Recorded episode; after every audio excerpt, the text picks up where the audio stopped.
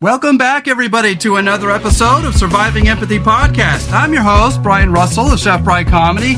And as usual, you can always reach us at Surviving Empathy Podcast or at Chef Bry Comedy. That's on Facebook, that's on Instagram, and that's on Twitter. And uh, soon to be on YouTube as well.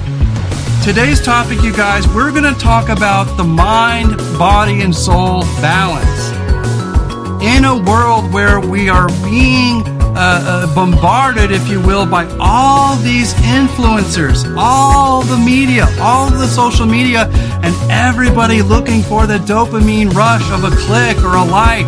At the end of the day, how do we live with all this sophistication and still maintain our composure, our happiness, our balance, you know? But first, we're going to have a medical update for you about myself and Rebecca, and we're going to talk about migraines and chronic pain and uh, chronic headaches and the stigma of that. At the end of the day, there's a lot of mentalities out there where people just don't understand being human. We have to know how to advocate for people's rights. And then we're going to talk about as an empath, as an introvert, as a quiet and shy person, how do we get attention? How do we get it out of how do we get it off our chest, all the things that are going on? In other words, how do we compete in the social media sphere as an introvert, as a quieter person that doesn't have quite the arrogance or the ego of some people? There are so many excitable people out there uh, who are all clamoring for validation. How do we keep up with that? And then lastly, we're going to talk about the mental health and the media, talking about social media, talking about the new technologies and the pitfalls of it. And uh, where should we draw the line, you guys, in free speech and accountability? At the end of the day, we want there to be free speech. We want there to for people to be able to speak freely. But uh, if it's causing people to do harm in our society, where do we draw the line? So that's what we have in store for you today. Thank you guys for joining us. Uh, you guys can uh, get two of these per week and you can listen at your heart's delight. Let's begin. Welcome back, everybody, to another episode of Surviving Empathy Podcast. I am your host, Brian Russell of Chef Bry Comedy. And today, as usual, I have my co-host. She's the best of the best. I love her. I adore her. She's the, she's the, the, the Tucker Carlson to my old fat white guy. Rebecca Russell. Hi. Was that wrong? That's about right, right? Yeah. I mean, in, as far as analogies go, that's pretty good, right? Yes, it is. uh, didn't mean to catch you off guard with that. Anyways, hey, you guys, welcome back to another episode of Surviving Empathy Podcast. I'm Brian Russell, and today we're going to talk about mind, body, and soul. This is going to go into a little bit of everything. We're going to talk about our uh, recent healthcare checkups. We're going to talk about our migraines and chronic pain, chronic headaches, and the stigma of that. We're going to talk about, uh, give you an update on Rebecca's condition with her new medication, uh, of which she hasn't received yet. So we'll go into that.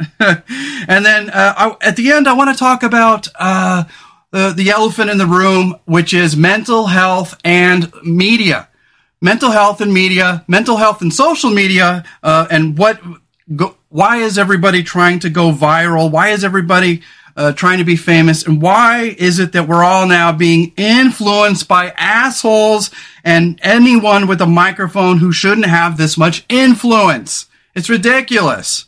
I mean, you know, there is no, that's the thing about podcasting or, or journalism is that you don't necessarily have to be a well constructed human being to do it, you know? Nope.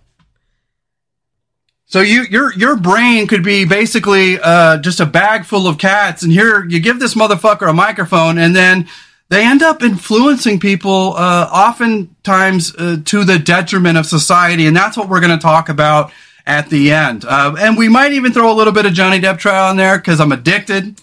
Yeah. so we'll talk about addiction. At the no, moment. no, we're not going to talk about addiction, but we're going to talk about uh, what uh, technology and the social media and media zeitgeist is doing to our uh, sense of, of virtues uh, and what. Why is it everybody's trying to go viral? Why is everybody, you know, get looking for that dopamine rush of likes and clicks? You know.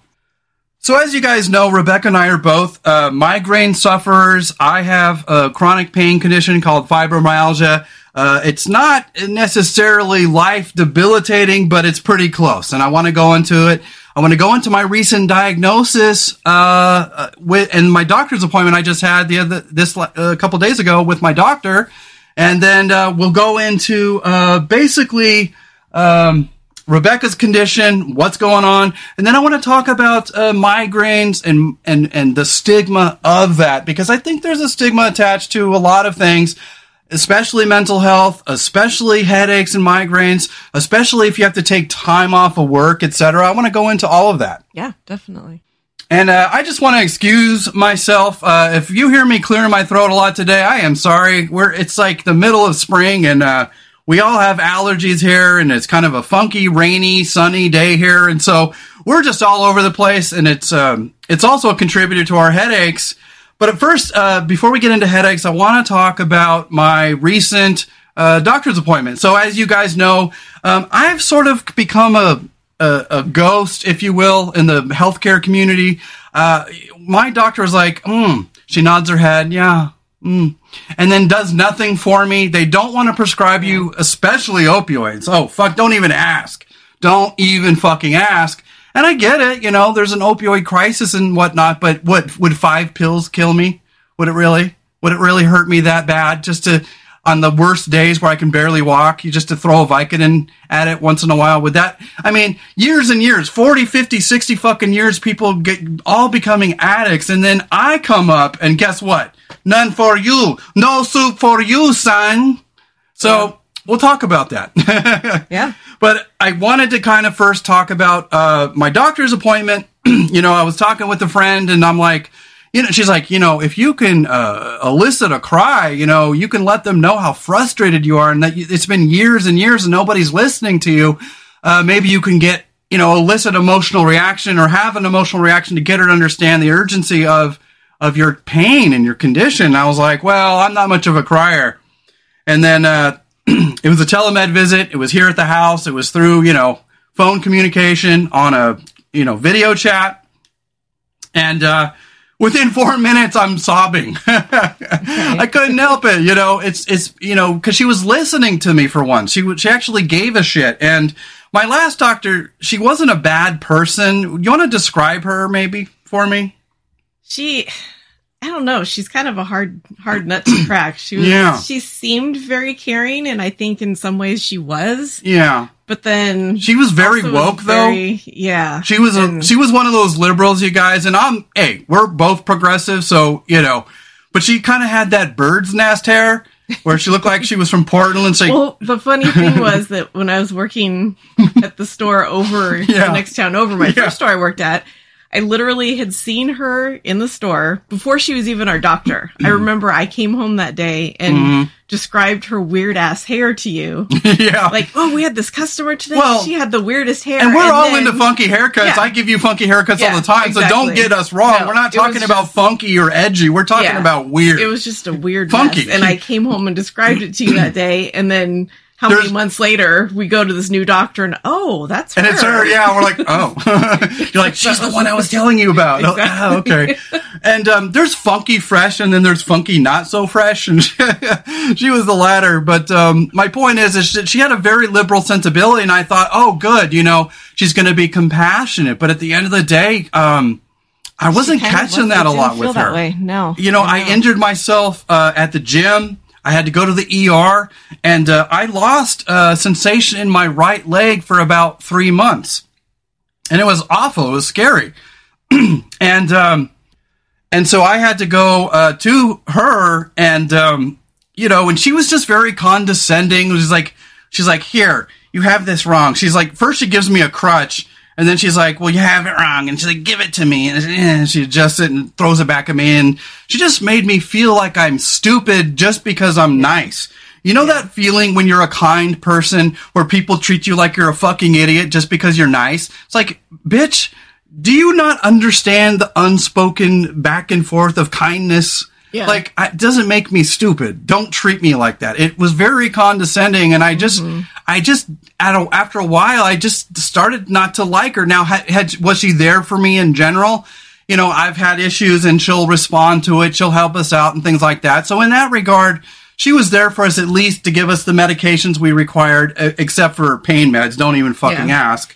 Yeah. But um, and I think that has a lot to do with the greater company, the That's what Samaritan company. that Samaritan in general. Yeah, they just- no one does it anymore. Their doctors to prescribe anything. Yeah. Well, and I, I don't see the harm in doing it at least in small doses. yeah. I don't either. You know, It's like just- five or ten Vicodin ain't gonna hurt no one.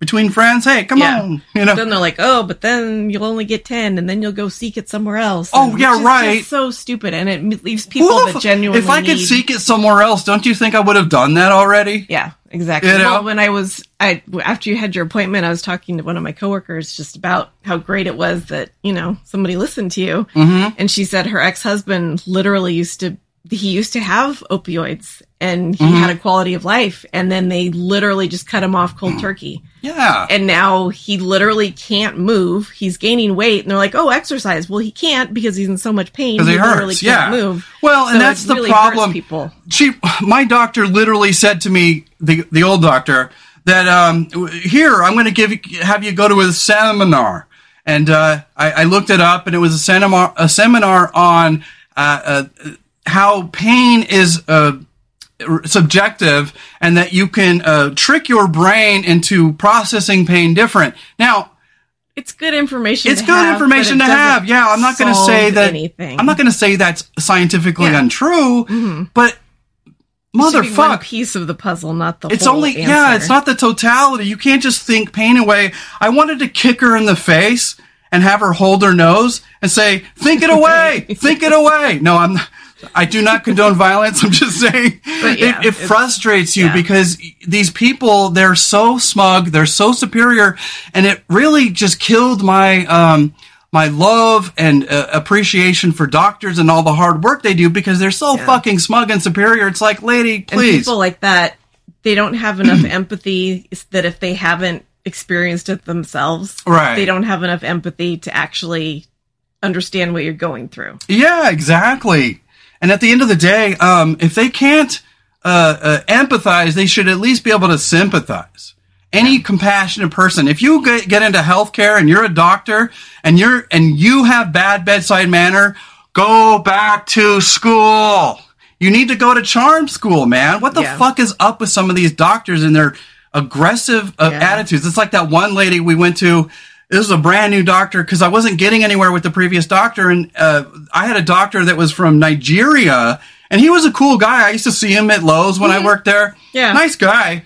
Um, but you know, because he was from Africa, unless you had fucking gangrene of the leg, he didn't want to hear your white people problems, man. Yeah. Yeah, and it was just like, like. dude, they're not first world problems. I have a chronic pain condition, so that didn't work out. So then they transferred me to this other doctor, and then she was like, uh, "I don't believe in fibromyalgia," and I said, "Well, I don't believe in you then." Yeah. How do you like that? That was- How do you like them yeah. apples? And we left within what, two minutes? Mm-hmm. I was like, if, if you don't believe fundamentally that a thing called fibromyalgia can exist, the symptoms of open pain gates, the symptoms of having a, um, it's basically a, a, an autoimmune condition. Yeah. And you don't believe in it at all, and you're a scientist. Right, yeah. That tells me something. It probably means at the end of your day, you're going back home and, and sucking down the Fox News juice.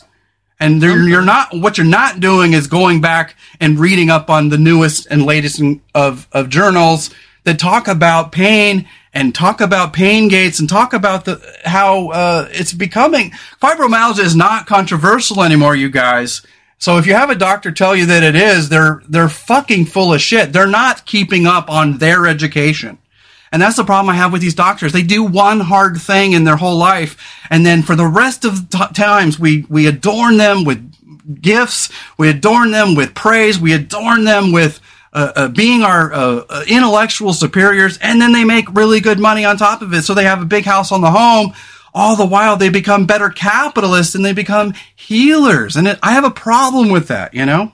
Yeah, absolutely. Anyway, getting back to my story. So this new doctor, Dr. Rob, so she seems like a really nice person. And hey, you guys, if you hear uh, mowing in the background, I apologize. It's spring in Oregon and everybody and their mother is out there mowing today, so I, I just can't get around it. So it is what it it 60 plus degrees, whether it's cloudy or sunny Yeah, or rainy or and this time of year, everybody is itching to get their lawn mowed because it's been a you know get out of the house. And, yeah, get out of the house, the nicer weather. Anyway, so we'll try to do our best to get around uh, the worst of it. Um, but anyways, talking about Dr. Rob, um, I find her to be more genuine. You know, even though the other one struck me as more liberal, this one strikes me as just being more genuine. Because that's the Yeah. thing is, being liberal is not a metric for compassion. I used to think it was, but I'm No, starting to realize really- that there's yeah. Sometimes a difference there. Yeah, absolutely. And I had gone to see her in person when we first had her assigned to us. And um, yeah, I remember coming home. The first thing she walks in, she had a Black Lives Matter pin on. So There you go. that immediately went, okay, you're somebody I can like. But um, Yeah. yeah, I remember coming home and talking to you about her because yeah, she's just very genuine. She seems like she actually cares and she really does want to help you. And Yeah. She'll if she doesn't know about something because she's a resident, so she's working under Yeah, a right. physician. That's what and she she'll go telling me, out yeah. and talk to them about stuff. She'll do research. Like she seems like she actually gives a shit and she wants to help and she actually cares. Yeah. and- I got that same Yeah. vibe, and you know, I'm an empath, so you know I'm right. exactly. uh, yeah, she was wearing her mask during our telemed visit because they have to wear them in a health clinical Yeah. setting, even when they're alone. Yeah. And so, um, uh, but but her eyes were expressive, and uh, she kind of broke me down. You know, she I, she said, "Tell me about what's going on." I had sent her this great big uh, list of all the things I was going through, talking about when it started. That it it, it started back in about 2014. It, it perpetuated when I had two surgeries. Uh, I talked about my mom uh, having. There must be a, a some kind of um, familial familial yeah. precursor yeah Yeah. and so um we uh we just talked about a little bit and then within a few minutes um she she was talking to how she believes me you know and it just got to me. I broke down a little bit. i wasn't so sobbing long. sobbing No. but i was i was crying a little. And then afterward i could tell the only thing i feel weird about from that is that I, I i'm okay with expressing my vulnerability. I've done it here on the show. It's fine you know. But the thing that really was, um, that I always tend to reel when, um, when somebody isn't getting an accurate read on me. And uh, once she broke me down, I had a hard time composing myself for her to see my funny, excitable, edgy side, Yeah. you know? And so she almost at one point was like, "So what are you like when you're not all these things?" You know, and I was like, "Well, fun, loving, thoughtful, exciting. You know, uh, you know, energized. You know." So I hope I gave her a good in, uh, impression of myself, but uh, it's just that I, I was not prepared to break down. In fact, I told my friend Idris, I'm like, "There's no way she's going to get me to crack. I'm not a crier." I know. Yeah, I think You it know. was just relief. Yeah. And- yeah, and but I think that's partly why she wants to see you more often because that way there'll be lots of documentation. Well, that let's And we that haven't said any of this. To, let's let's set it No, up first. So. saying, So yeah, that's what she said. She said she wants to see me a whole lot more. That it would depend on our insurance. Unfortunately, we're going through a couple programs that help it keep the cost down pretty Yeah. good. And uh, yeah, she wants to see me more. And then she uh, recommended me to uh, uh, what's it called? care Um, coordinator, Huh? care coordinator. Yeah, care coordinator. And so they're going to get me in. They're trying to give me options. Um, uh, you know, and that's what my friend was like. You must have slept good that night because it was such a relief. And I said, no, I'm too jaded for that. Uh, I'll believe it when I see it, kind of thing. yeah. But it was a relief in the sense that at least I'm getting the ball rolling because the last doctor couldn't give two fucks about it. yeah. And it showed.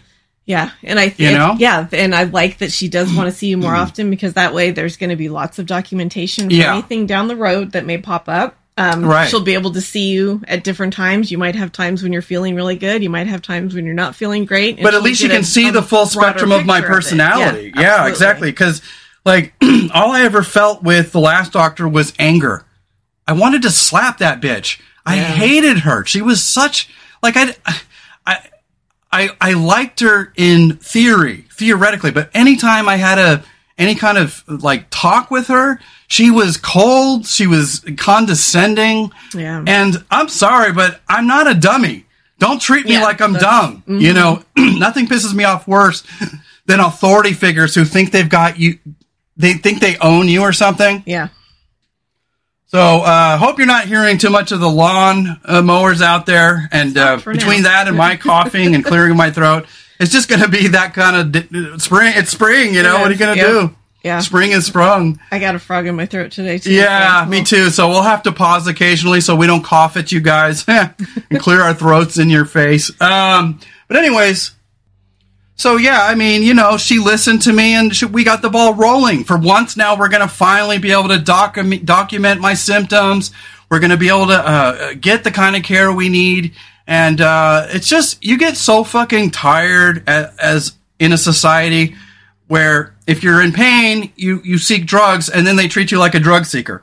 Or if you're in pain and you can't work a manual labor job, if you're a man, they they treat you like you got a micro penis. Like fuck you, lady. Yeah. You know, Yeah, I've worked my ass off, and that was a cool thing about this conversation I had was I was able to tell her my 14 years as a chef. Being, uh, I, I said I started working when I was 13. I had a paper route. I did my friend's route. Then I worked at McDonald's. I became a grill trainer.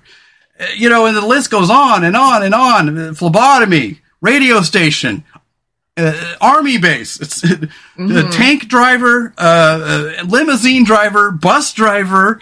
Like, at, at what Yeah. age are we finally allowed to say, "Hey, I've done some shit, and I'd like to be recognized now for my experience"? That's Yeah. all. Well, and one thing I really liked about her was when I went to see her, I had a little bit of high cholesterol. Mm-hmm. Yeah. Instead of being one of those people like you just need to exercise more, she's like, okay, well, do you think exercising more is an option, Right. or do you want to just start on medication? And I was able to be honest with her and say, I am fucking tired after a week of working. And I don't know Yeah. how much extra I can add on to that. Well, and you so live- I want to start medication, and she didn't make me feel bad about that. Well, yeah, exactly. And the thing is, is that you live an active lifestyle. Your job keeps you very busy. So when you have three days off, you don't want to spend them all running and exercising all day long. yeah. Like you're, they run you Yeah. ragged over there. Yeah, and some doctors will make you feel like you're a failure because you want to go to the medication route instead of Well, and unfortunately, these doctors, they don't have as busy lives as us. They like to act like they do. They might have long days. I'll give them credit for that.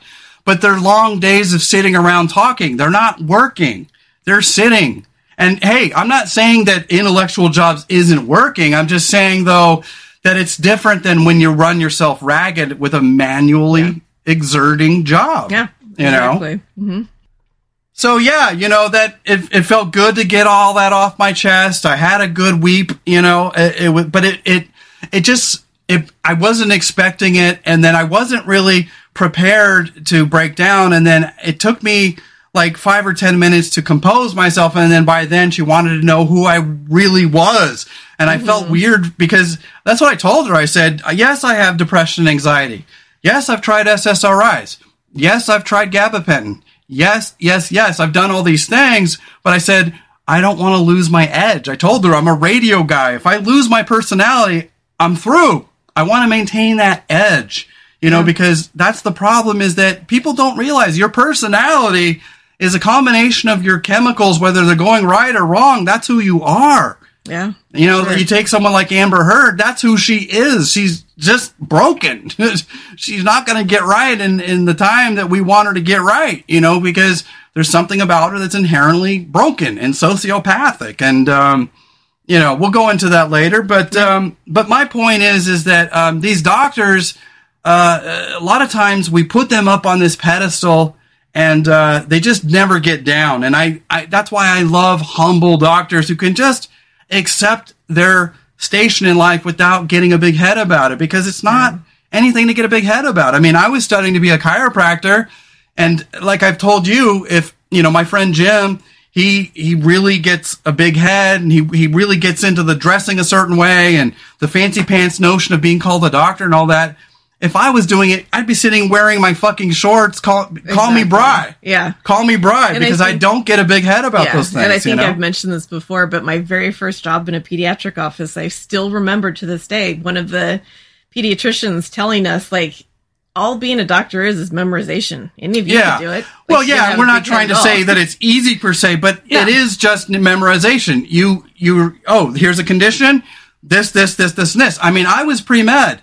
I've taken biology classes very good biology classes. I did a college Yeah. prep biology class at Shasta College in Redding, and uh, it was he. His name is Dr. Apps, and uh, he wrote the book. He literally was a Stanford trained uh, medical professional, Yeah. very respected in the field. He was an author, and you know, him working at a junior college was his way of saying, "Well, I want to prepare kids to be able to go to Stanford Medical." And so it was a very serious class, and he didn't like me because I I was still at that age where I wasn't quite taking it seriously yet.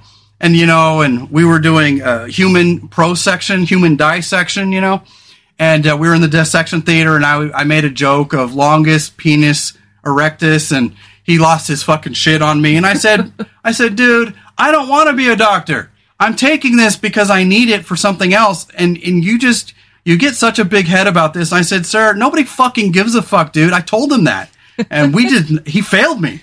He Yeah. failed me. I had to take it over again, and then I got an A in that class. but my point is, I was at an age where I wasn't prepared for all that seriousness. I see these law students, I see these uh, med students. They're so self-important. Oh my god, chill out, dude. like just absolutely. relax. Yep.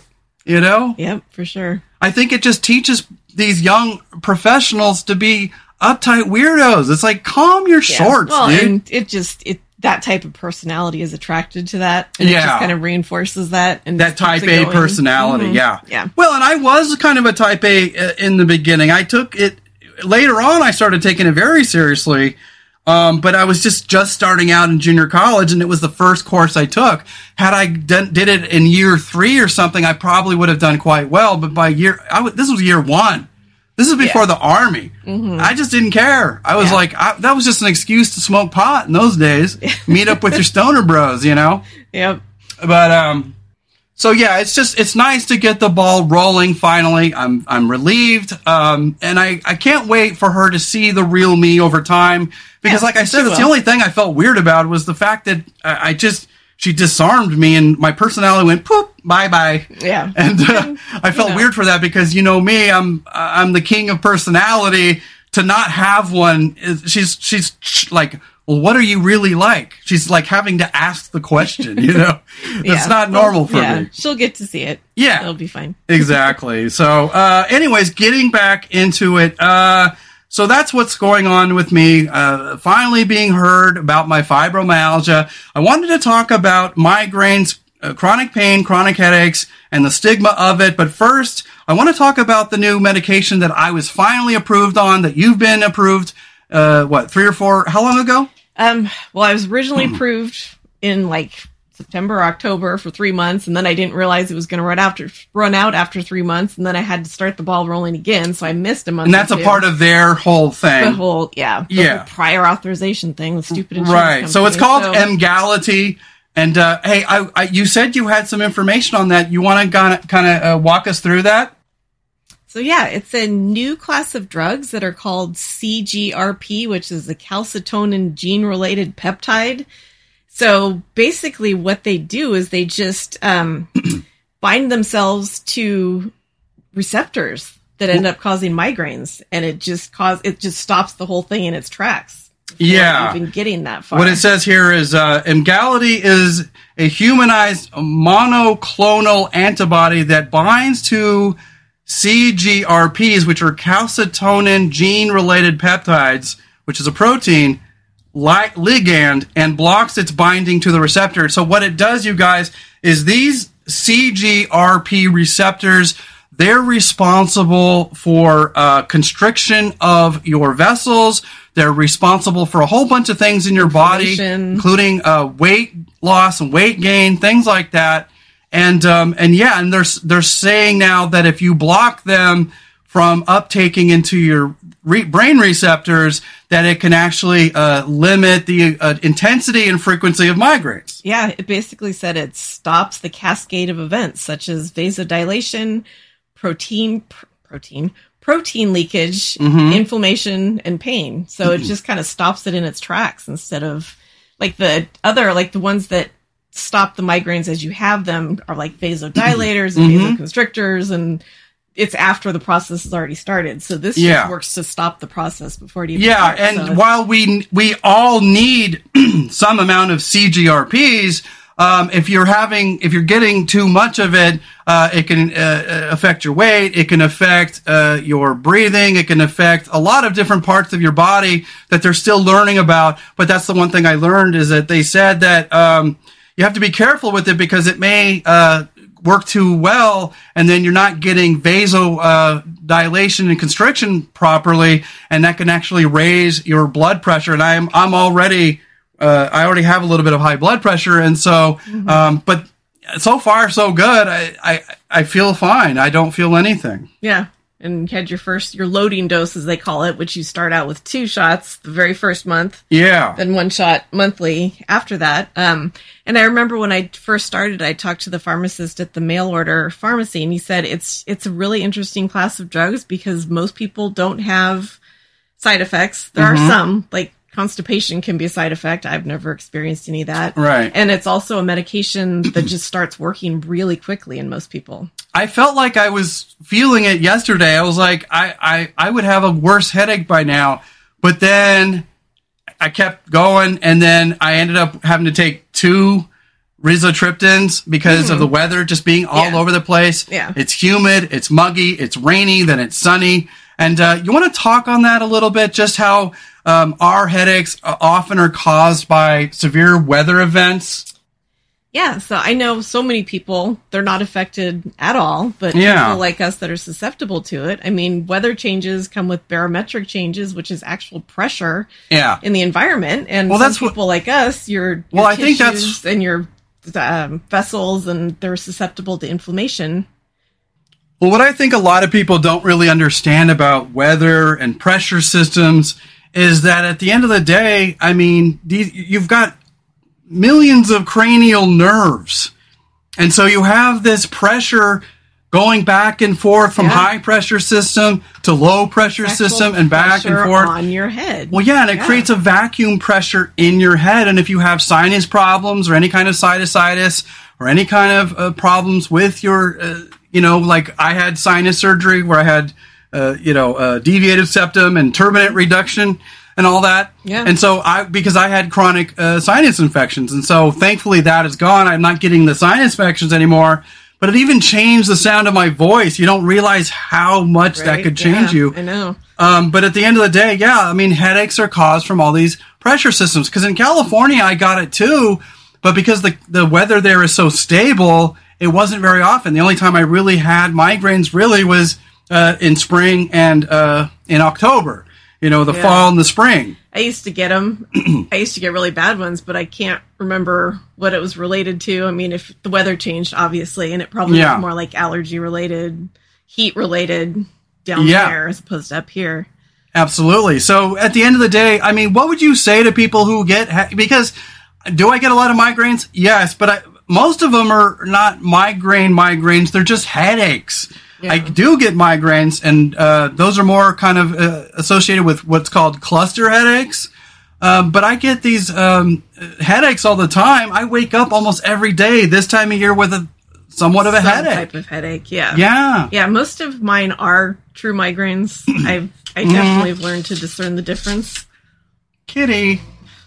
Okay, so the cat is out and we are good to go. Uh, did you have more to say on that? What were you saying? Um, I was just talking about how the majority of my headaches are migraine in nature. Yeah. I do get some that are maybe just sinus related or just like a little bit of a what you'd call a normal headache. Well, I, and I think I think that has a lot to do with body chemistry um, because I, I I got the Emgality, but I didn't have the nerve to tell her that there's a lot of headaches and not migraines.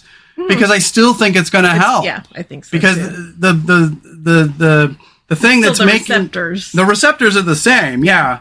Um, but uh, but I think I'm just a little bit less migrainous than you. Yeah, but definitely. I still get a ton of headaches. Yeah, you know, so and that's the problem with you know when your sinus pressure is always trying to equalize and weather that's going back from sunny to rainy to sunny to rainy it just never stops and your body is just you start getting dizzy spells. You start feeling flush. You start feeling like crap all because during the winter it's always overcast. And in the summer it's always su- sunny. And so you get those in between stages for like 2 months where oh my god you don't know whether you're coming or going you know? Yeah exactly. Yeah.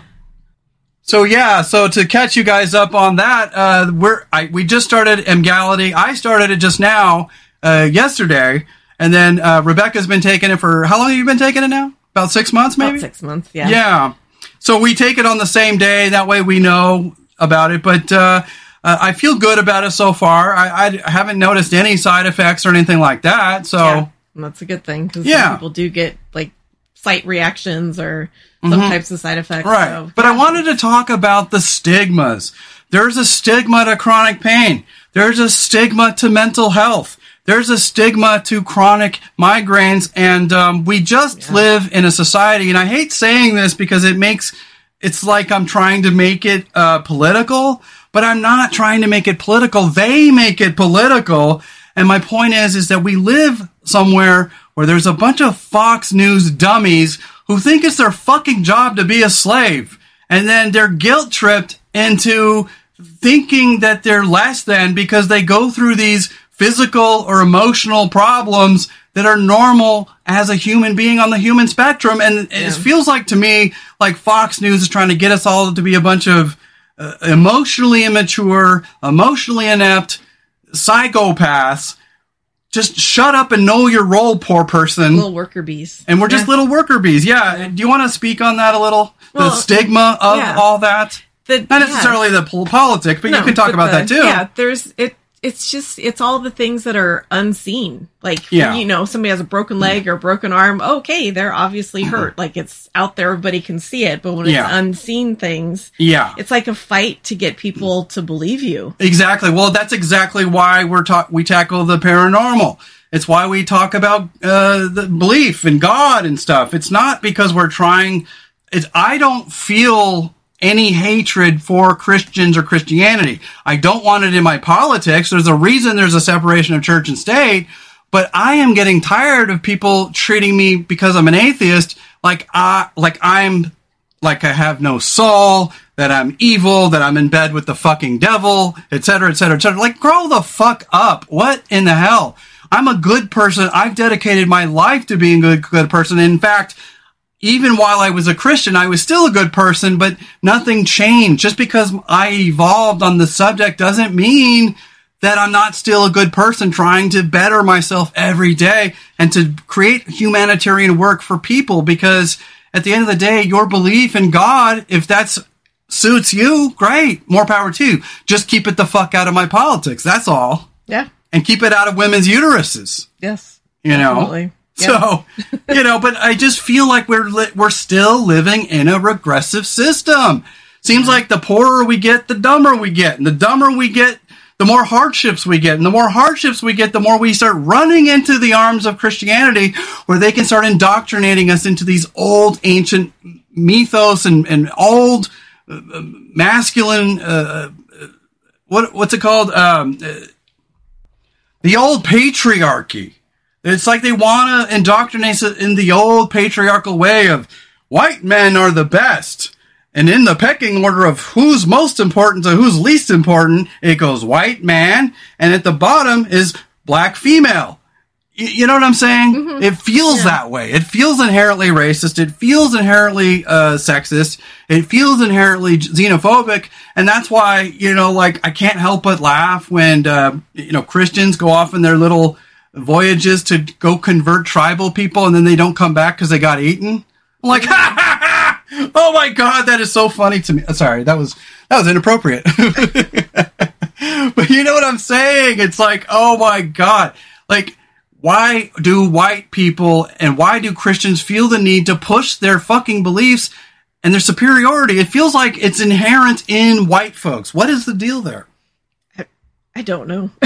Like, that's why I laugh and I say I call it white people shit because, mm-hmm. like, only like black people can be criminals in the sense like they might rob you, they might you know take your car.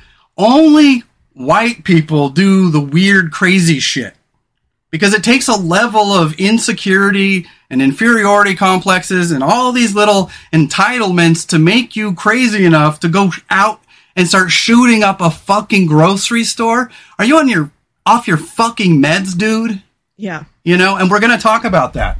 anyways, getting back, reeling it back in. I just wanted to have a little fun there. But um, my point is, is that you're right. Um, just like science, invisible sciences like the paranormal, invisible science like dark matter, dark energy. All these invisible things uh, are harder to see and therefore harder to measure and therefore ha- harder to quantify. Yeah.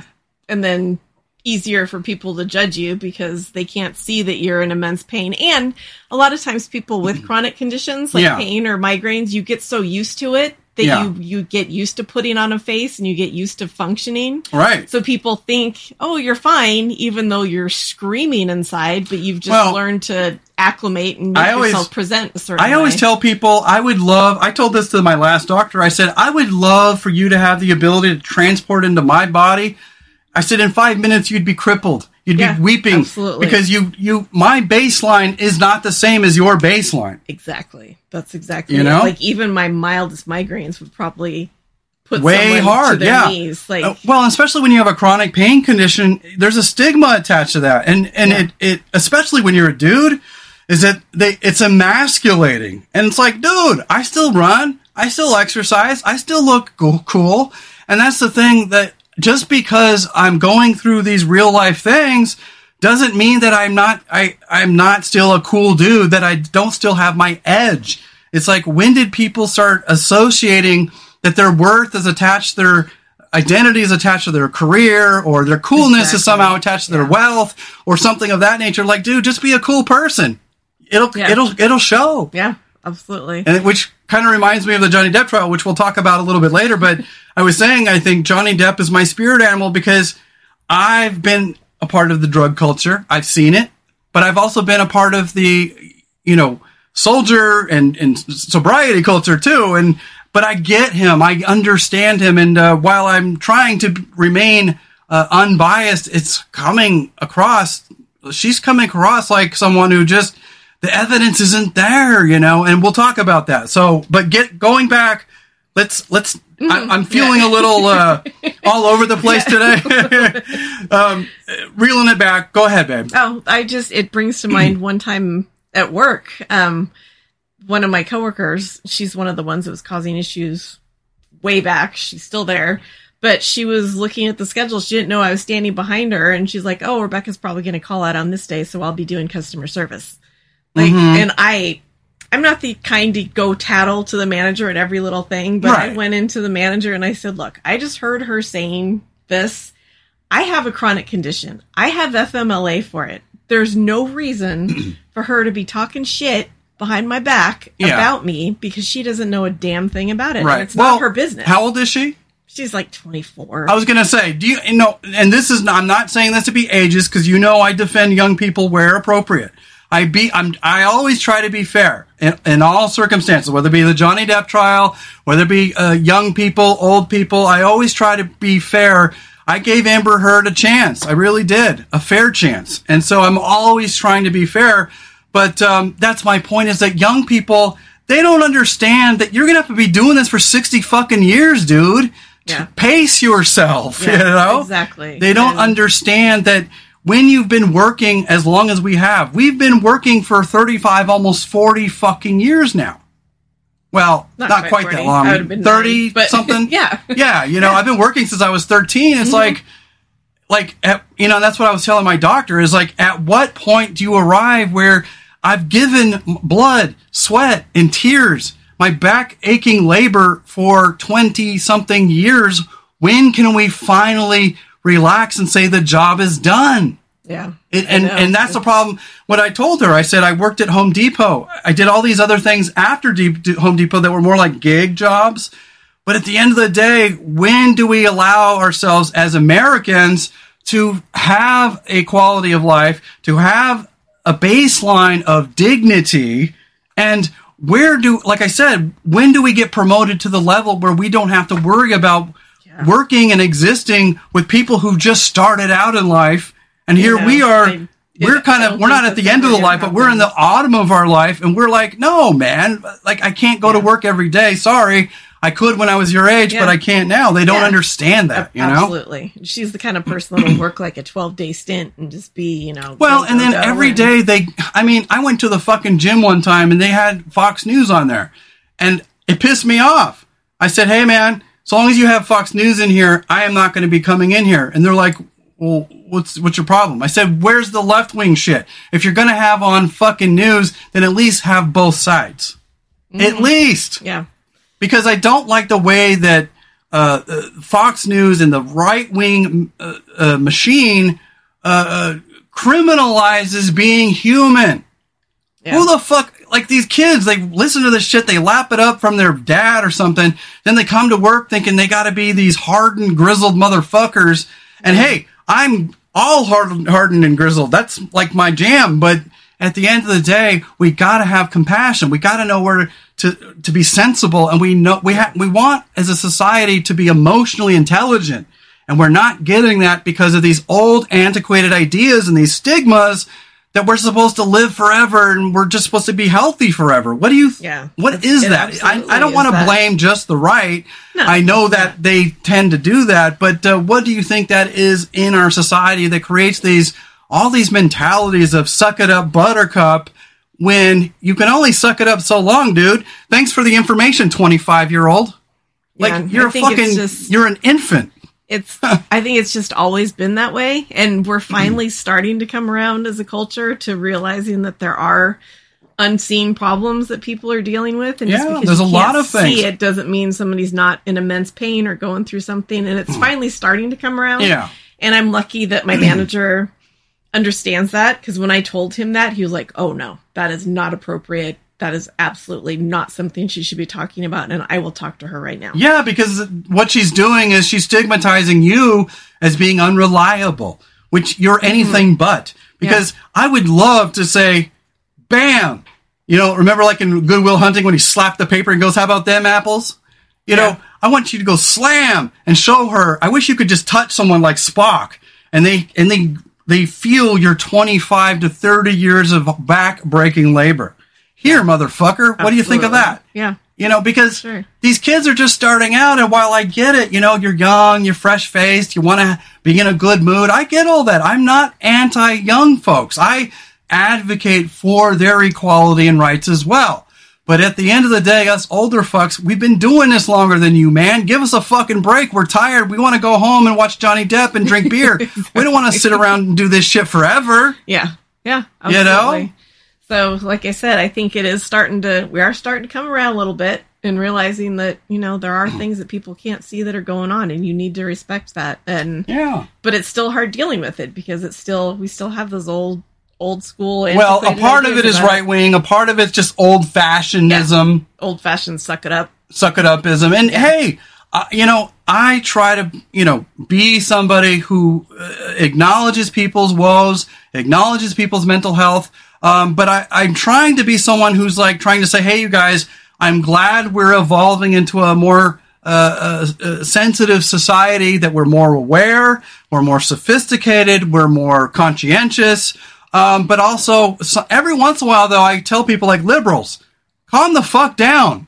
Or young people, chill the fuck out. Or old people, take a chill pill, guy. You know, because the line, it just seems like our society is just can't tolerate differences in opinion.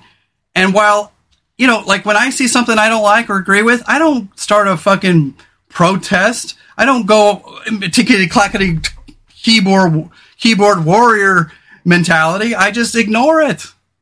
I ignore Yeah. it. Yeah. It's kind of like when we were watching uh, Lost in Vegas and they were doing, uh, you know, worst, most hated bands, Mm-hmm. and they were saying if you don't like a band, just don't listen to it. Why do you? Yeah, why do you feel the pe- people have the need to rail Yeah. on people and cancel people and do all these hateful things? And it's not just the left; it's everyone because right wings cancel too. I, I hate to break it to you guys, but you're canceling too. Yeah, and, yeah, and the only thing, only time I think it's appropriate to do things like that is when something is actually harming someone. Yeah. So yeah, if something's not actually hurting you and you're just mildly offended, just scroll the fuck by. Yeah. just ignore it. Just- yeah. And, You know, I always said that our society, the mean maturity, that means the average maturity, the mean maturity of our society is that of a 16 or 17 year old.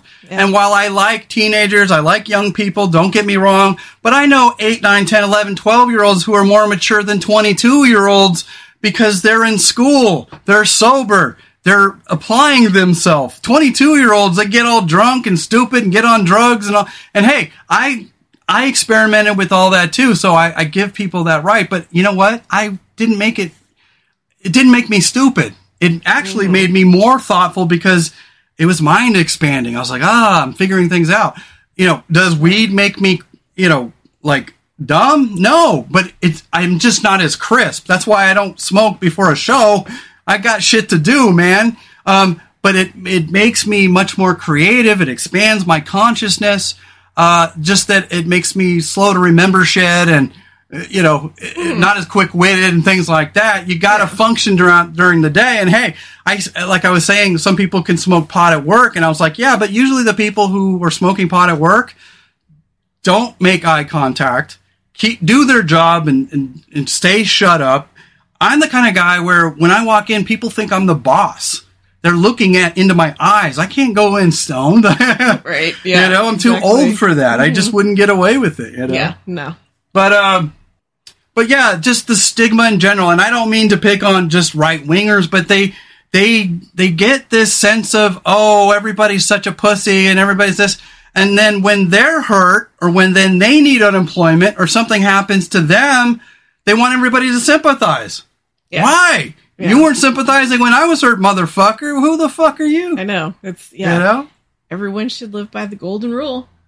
what's do that? unto others as you would as they would do unto you, or treat Right. others how you want to be treated. Tre- or, treat those, Just- treat others the way you want to be treated. Yeah, exactly. It's, really not that hard. No. Um, and that's what I mean about emotional intelligence is that there, I just read a study that says that emotional intelligence is actually more important than academic intelligence because you know how to gauge things, you know how to gauge the pri- prioritize things, you know how to prioritize what's relevant, what's pertinent, what you're going to need, what you don't. And I think that's where I am most intelligent. I can scan shit and go and be ready for a show in 10 minutes where it might take somebody else, you know, two, two or three hours because I'm like unimportant, unimportant, superfluous. I just know how to organize information. That's what makes me a good researcher. But also, uh, I just have an inherent sense of you be nice to me, I'll be nice to you. Yeah. Um, but we're just getting that way in society. You know, uh, it reminds me of this. So I have here, uh, it's on my uh, Instagram. It's interesting when people believe their suffering should be experienced by others. I paid my loans. I worked through college. Coming out used to be hard. My dad hit us and I'm fine. What in your heart makes you want someone else to go through that? That is you know, it- absolutely it's it, like yes. these people now, like they don't want to cancel toxic uh, predatory student loans because well I paid my loans. Good for you, motherfucker. Why do you want you I mean if if you were molested, would you want your best friends to all be molested too? right. I don't understand I this don't hardship equates to uh, superior. Like do I believe that hardship builds character? Yes, I'm steeped in fucking character. But I also uh, don't hold people to an unrealistic standard. Um, if you know that wages are bad and wages need to increase, then you should be for it. If you know our society is getting weird and predatory and lawyers are taking over the world and fucking up our system, then you should be for things that better our system regardless of the hardships you went through. Yeah. And You know? it just it absolutely does not make sense to me. That I went through the military. I'm not one of those people like, well, I think everybody should go through the military. I said the other day, I think everybody should have a major hardship hurdle that's life changing for their growth. Um, but not necessarily the military because the military may or may not make you a better person. Sometimes the military does. In my regard, it made me a better Boy Scout. It made me more moral and decent and good. Um, but that was the culture of it then. I don't know what it would do to someone now, especially if they were a sociopath. I remember a lot of people when I was at MEPS, you know, they just wanted to go in the Marines to kill folks. I was like, ah, well, I gotta go.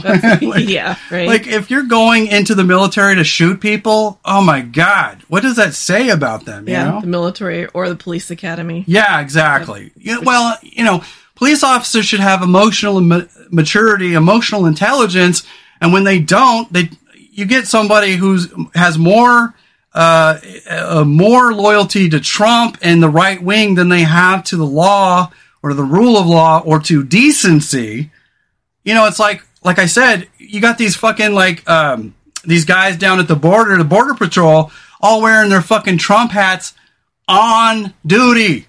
No, incorrecto. Grow the fuck up. You know? Yeah, and I would say that of the left as well. It's not because of your political leanings, but if you don't have the fucking maturity to know what's appropriate and what isn't, I don't want you fucking policing our society when you're too stupid to know what policing should be. Yeah, for sure. You know? Yeah, absolutely. All right. So, but what do you think that is? I mean, that uh, I had it hard, therefore you should have a hard. Don't people understand that we don't better this society by continually regressing backwards, that we have to Yeah. move forward? And I think it's kind of more of an older generation thing Mhm. because, and obviously because these people dealt with stuff because they're older. yeah. But I think it's just kind of the mindset in those days. Suck it up. I had to do it, so you have to do it. Well- and people these days are more empathetic. I think there is a certain amount of suck it up that's valid. Yeah. I tell people But- tough love sometimes. yeah, but no, but but, But when know it where the line is. Things, yeah, Yeah. and and not people don't realize or don't care to realize how things have changed since they had their student loans. Right. had this. Times had were that. simpler. Yeah. Yeah, so It was easy. My grandfather bought five houses in his life, not because he was wealthy, but because he lived in a time where you could You fucking could. do it. You can't do that shit Yeah. now. Yeah, absolutely. And the the rules are getting rigged against regular people. There's a bunch of lawyers and think tanks. All they they dedicate full time, all their money and time into how can we jerry rig, how can we manipulate the system, how can we make it work for corporations, how can we make it work less, how can we own and rule these people uh, to the point where they actually go to work and like it. Mhm. And that's the mentalities that you see on Fox News. I mean, this motherfucker Tucker Carlson, he grew up wealthy. He's a little tennis snob. Nothing against tennis people. I like tennis. I tell you the story when I was in high school. I trained all summer to go out for the tennis team, and then I got stoned and forgot to try out. Don't use drugs until you're of legal age, you guys, because it, a growing brain is a terrible thing to waste. Uh, but um, but my point is is that there, you know, we have to be able to recognize in our society that wealth agenda tyranny that's trying to get people to feel bad for being sensitive or thoughtful or intelligent. I mean, yeah, at the at the end of the day, we have to really teach people to have a thicker skin when it comes to uh, understanding their rights, understanding the rules, and understanding their place in society. Um, uh, because I think so many people over time they just get to a point where they think it's their fault. I Oh, can't yeah. make the cut. I can't make the grade. That's because the grade keeps increasing. The goalpost keeps moving every fucking year. And uh, 10 years, you don't see it because the change is gr- slow. But over 10 years, if you have some uh, fascistic, wealthy system trying to supplant the middle class into subserviency, uh, they did it. They're done. Mission accomplished. And where do we go from there? who knows? Yeah, right? You know what I mean? That's why we have to learn how to fight Yeah, and be smart about it. Do you? Uh, before we forget, uh, you uh, got off your Wellbutrin. You were going to start a new med. Uh, then it required a pre-authorization, and so now you're still waiting. You brought it up on the last uh, episode, but uh, this is kind of more appropriate. Real quick, uh, what's going on with your SSRI and uh, how you doing? you, you just explained it. well, I wanted to set it up, but I want you, in your words. you set it up by telling the story. Yeah, I tend to do that. Um, I'm so, yeah, thorough. I was I'm very highly thorough, allergic to the. Jeffrey. I'm very thorough. Sorry. Okay. Big Lebowski quote. Yes, Okay. it was. Go ahead. Um, I was very allergic to the Wellbutrin. Again. Yeah. She, So- you should see the rash, you guys. I have pictures. Yeah, it was pretty. You get some good side boob too there too. I'm, I'll, maybe I'll put it on Instagram later. No, I'm kidding. Just teasing. She's giving me. You are highly caffeinated right no, now. I'm not. I'm fine. I'm great. I'm in a good mood. But, That's um, So yeah, so my doctor prescribed the new hmm. medication. Well, nobody bothered to tell me it needed a prior authorization, so Right. I'm waiting, I'm waiting, and then by that point, I was like, okay, well, I just need a refill of my old prescription. Well, then she'd taken it off my med list, And so then you then I to had call. to call the pharmacy Yeah. to find that out. all. Had to call her office to get them to do a new prescription of my old medication. Well- till the prior authorization goes through, And and, this- it's just fucking. This is why I'm a universal healthcare Yes. guy. What a Yes. bunch of chaotic mess. Yeah, it's, it's ran by a bunch of sociopathic predators who could, don't give a shit about your quality of life. And you've got people being tricked and trained on the right to fucking be like, you know, socialized medicine's the worst. How the fuck would you know, dude? You don't even know what socialism And is. How is it efficient or helpful or good for your health when your doctor and you decide you need hmm. this one medication and some it should be between you and your doctor. And you got some middleman rich yeah, guy. some asshole at a some rich company. like, oh, this is a more pres- more um, expensive prescription, so we have to make them jump through hoops to get it. No, I've already jumped through all those hoops, and now we have to explain Yeah. everything we've done, Yeah. everything that's happened, and wait, God knows how many weeks till they decide, okay, Yeah. you can try. I it. know, it's been a week already, nothing. Yeah. How the fuck long does it take you guys? It takes a while. Well, and you know It's- why? Because they understaff these fucking companies too. Yeah, the workload is true. getting greater. That's what I'm saying is that how are we all supposed to have jobs when every company, every business, every corporation wants to exist on a skeleton crew and the lowest wages possible? There's this push between the middle class working people and the corporations. Man, it's it's it's hitting a fever pitch right now, and that's is. what I'm saying, you guys. We got to push it in the right direction so that uh, we get what we want. We don't have to go back to the status quo. We can go back to better, but we have to demand it, man. Yeah, Know your fucking rights. yeah. Quit being shy. Shy, introverted people. You're good enough. Now stand up and fight. I'm trying. yeah. Bottom line is, I'm still waiting for the goddamn new medication. Yeah. So- yeah. So she's yeah. So that's what's going on with Rebecca. And, and, you know, I called this show Mind, Body, and Soul. Uh, we've got one more thing to do after this, and that's talk about um, uh, the the media and and mental health. That's what I want to talk about next. But Yeah. um, just closing off everything.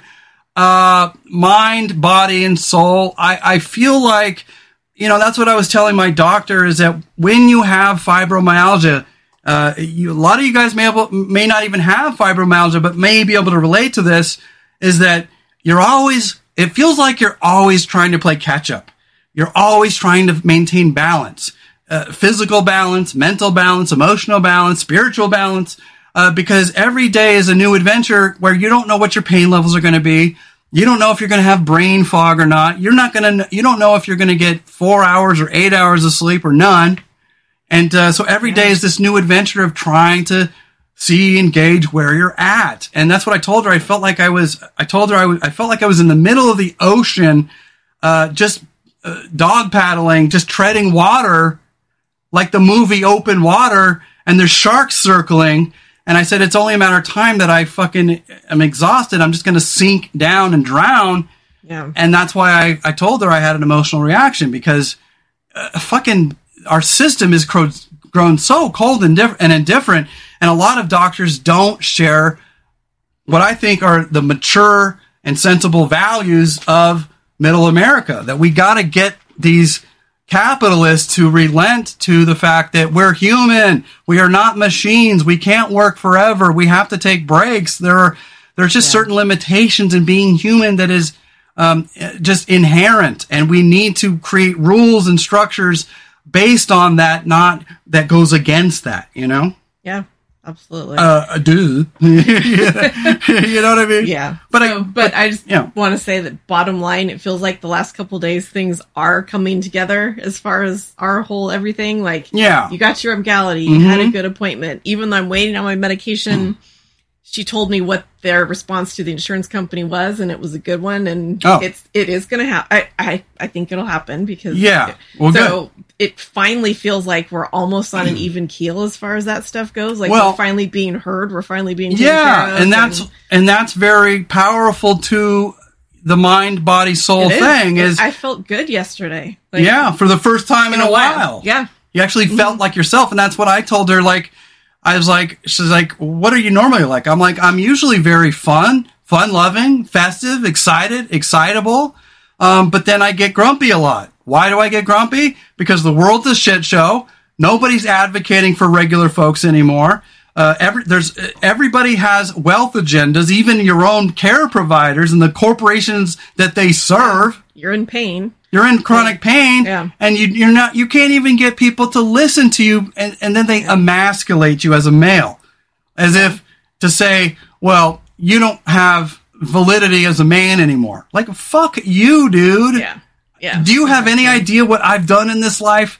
No, I put in on this life, and you just want to, people to acknowledge that you're human, that you're you have worth, that uh, you've put in on all these systems. I that's why I, I felt the need to tell her all the jobs I've done and how long I did them, because I'm a humanitarian. I work my ass off. You know, I'm I'm trying to get to the point where maybe possibly I sign up for disability. I don't know. I don't know where that's going to go. It depends on my health.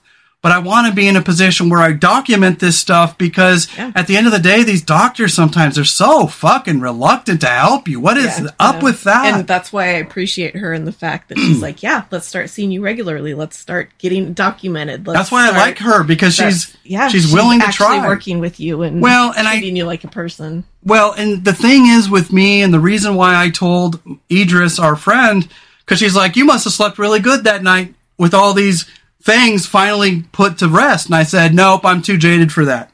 I'll see where it goes. In other Yeah. words, her compassion might just be a response to her inability to tell you no. And so over time, we'll see if anything comes of this. I don't I don't get that from her though. Well, I'm not saying okay. necessarily, mm-hmm. but she might say, Well, "Well, my hands are and tied, and there's not much we can do," mm-hmm. because she didn't prescribe anything. Yeah. She didn't offer mm-hmm. any kind of advice. She just said, "Let's get you in more and get you to the care coordinator, and we'll we'll get you the um, paperwork and things you need to empower yourself in the future." And that's a great start. Yeah. But it's start.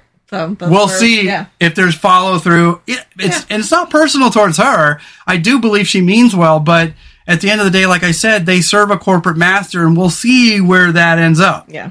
Yeah, absolutely. it's like I was talking about Buzzsprout. I'm not jaded, you guys. The world really is trying to screw us. Don't get it twisted, dudes. Yeah. All right. So, okay. So I think that's really everything, you know, mind, body, and soul. The, the way you get your mind, body, and soul, you guys, is to keep your sense of humor intact. Wi- You know, but it's easy to go long periods of time where you just don't feel like yourself to the point where you can't be yourself. And then finally some catalyst acts upon your life in a way that finally makes you feel whole again, makes you feel like you again. Uh, my friend, Perseverance 1501 on Instagram, uh, I won't say, well, her name is Claire. I can say her first name, but I won't give you her full name. But she just got a job. She's a Survivorman fan like me. That's kind of how we know each other. And, uh, she, she, for long periods of time, would not show herself on social media. I had no idea what she looks like. Um, I'm, I rarely put myself out there because I'm an introvert. Uh, I don't get a big head about how I look. I, I'm not, I'm just not a, hey, let's just put myself out there constantly kind of person. Yeah. But she took a picture, a selfie of herself where she was like, she told, I got a new job and I love it. It's working with nature. It's working with animals. It's this beautiful thing. And for the first time, this smile is real, y'all. Right. And I was like, fuck yeah, that's it. Uh, Because I think some catalyst has to act upon us when we're in the wrong job or if we're in the wrong mindset because of the culture we're in or the people that's, that are around us, the wrong people, the wrong environment. Something is off balance in your in your soul.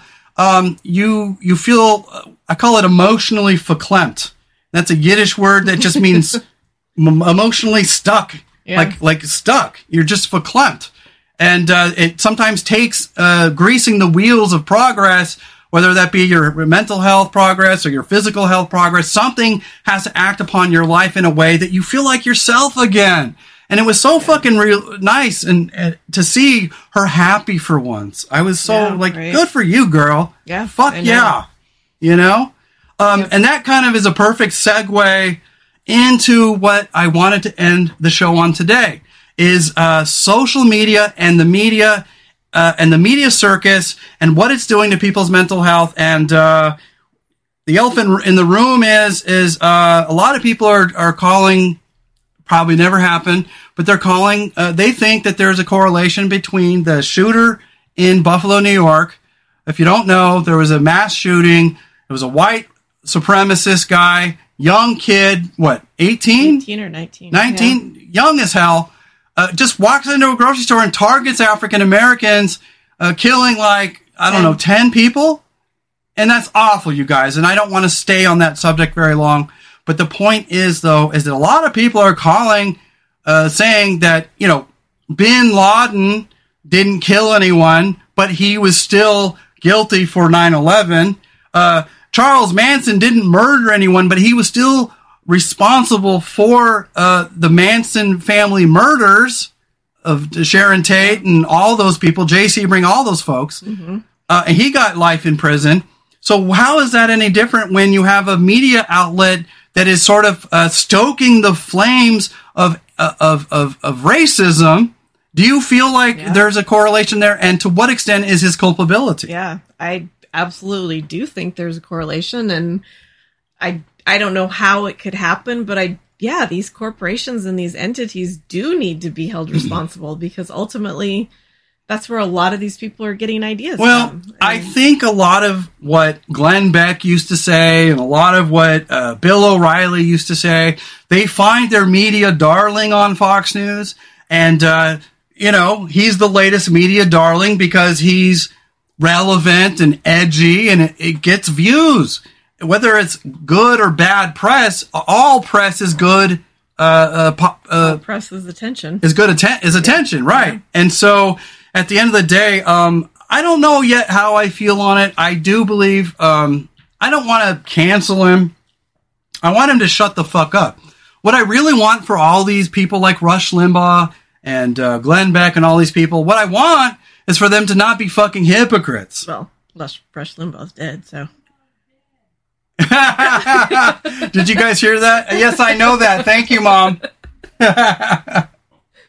so that if you didn't know, that is my mom in the next room. Yes, I know Rush, Rush Limbaugh is dead. Yes, I know that. Um, but my point is, is that those attitudes that they propagate uh, are popular because they're strong, because they're they hate the same people they hate. And so they kind of stoke the fuel, mm-hmm. they fuel the flames of anti-liberalism, anti-progress, uh, pro-fascism, pro-white supremacy. And while I know not all right-wingers are that way, uh, where do you draw the line on a major news organization like Fox News of culpability? Because at the end of the day, what yeah. it boils down to is, uh, what's his fucking name? I don't even remember. Carlson? Tucker Carlson. Yeah. Jeez. I put him out of my head like a right. bad touch. Yeah. Um, but he is the kind of person, you guys, where he's the flavor of the week. He's the new media darling on the right. And I think a lot of these people now are clamoring for relevancy in the right. And in order to do that, you have to be the most extreme or you have to have the most uh, controversial views. And uh, I'm going to go into that at the end about how that translates to everyone and how we're all pining and pandering for attention. Uh, but at the end of the day, what you know, what's his culpability, and do you think he's responsible for some of this stuff happening? I think ultimately and possibly abstractly, yes. But yeah. as far as indirectly, anyway, yeah, yeah, but but yeah, well, yeah, I think as it's far just, as like censoring that kind of stuff, yeah. you know, free speech and things. So well, that's just, just it. I mean, I am a free speech advocate because if if I had to you know, silence myself, if I had to edit myself, if I had to constantly be thinking of what I can say and what I can't say on the airwaves, you're always thinking about litigation liability. You're always thinking about, you don't want to, you know, where do you draw the line between free speech and uh, ruining somebody's career, for example, through defamation? Um, that's a tough nut to crack, you know. It is. Yeah, it because is. There's a lot of freedoms inherent in our system that we should all value. And that's the thing is that Tucker Carlson, whether you love him or hate him, is uh, thriving and exists in a in a world where uh, we're giving him oxygen to breathe and get big and grow uh, because of freedom. And so while I love the freedom that it gives us and affords us to say what we want when we want. Uh, when you start seeing sort of this, this the systemic uh, uh, change through time, you start to wonder whether or not these attitudes and sentiments were exacerbated through Trumpism and through extremism.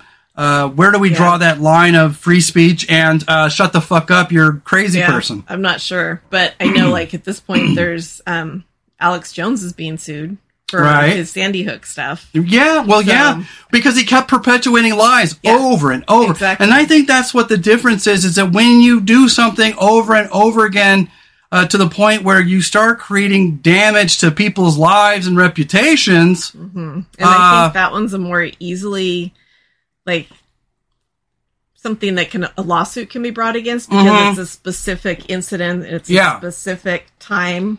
But we're talking about generalized Well, because white supremacy and, and racism has always existed. And so, of course, I think a part of that, what right wing media is trying to do now is they're trying to stay most relevant because now that Fox News used to be the only game in town. And now they're the most tranquil of the three. You got OAN, or is that right? Oh, wait. Uh, uh, yeah, One America. yeah. Network, I think. is- and and yeah. then uh, what's the other one? Uh, Newsmax. yeah, These are the far right machines. Then you've got Blaze on the, the airwaves with Glenn Beck.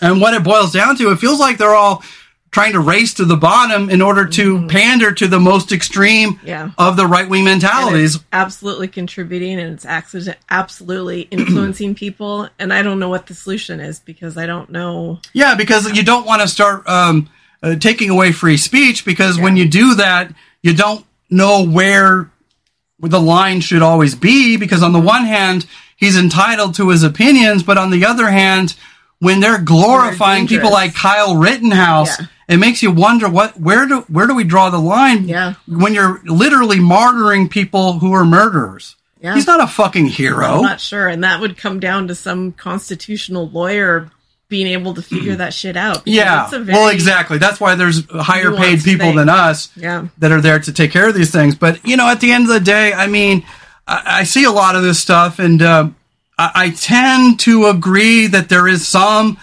causation and correlation between Tucker Carlson's rhetoric and the um, uprising and the growth of these hate movements I but think- then chicken and egg.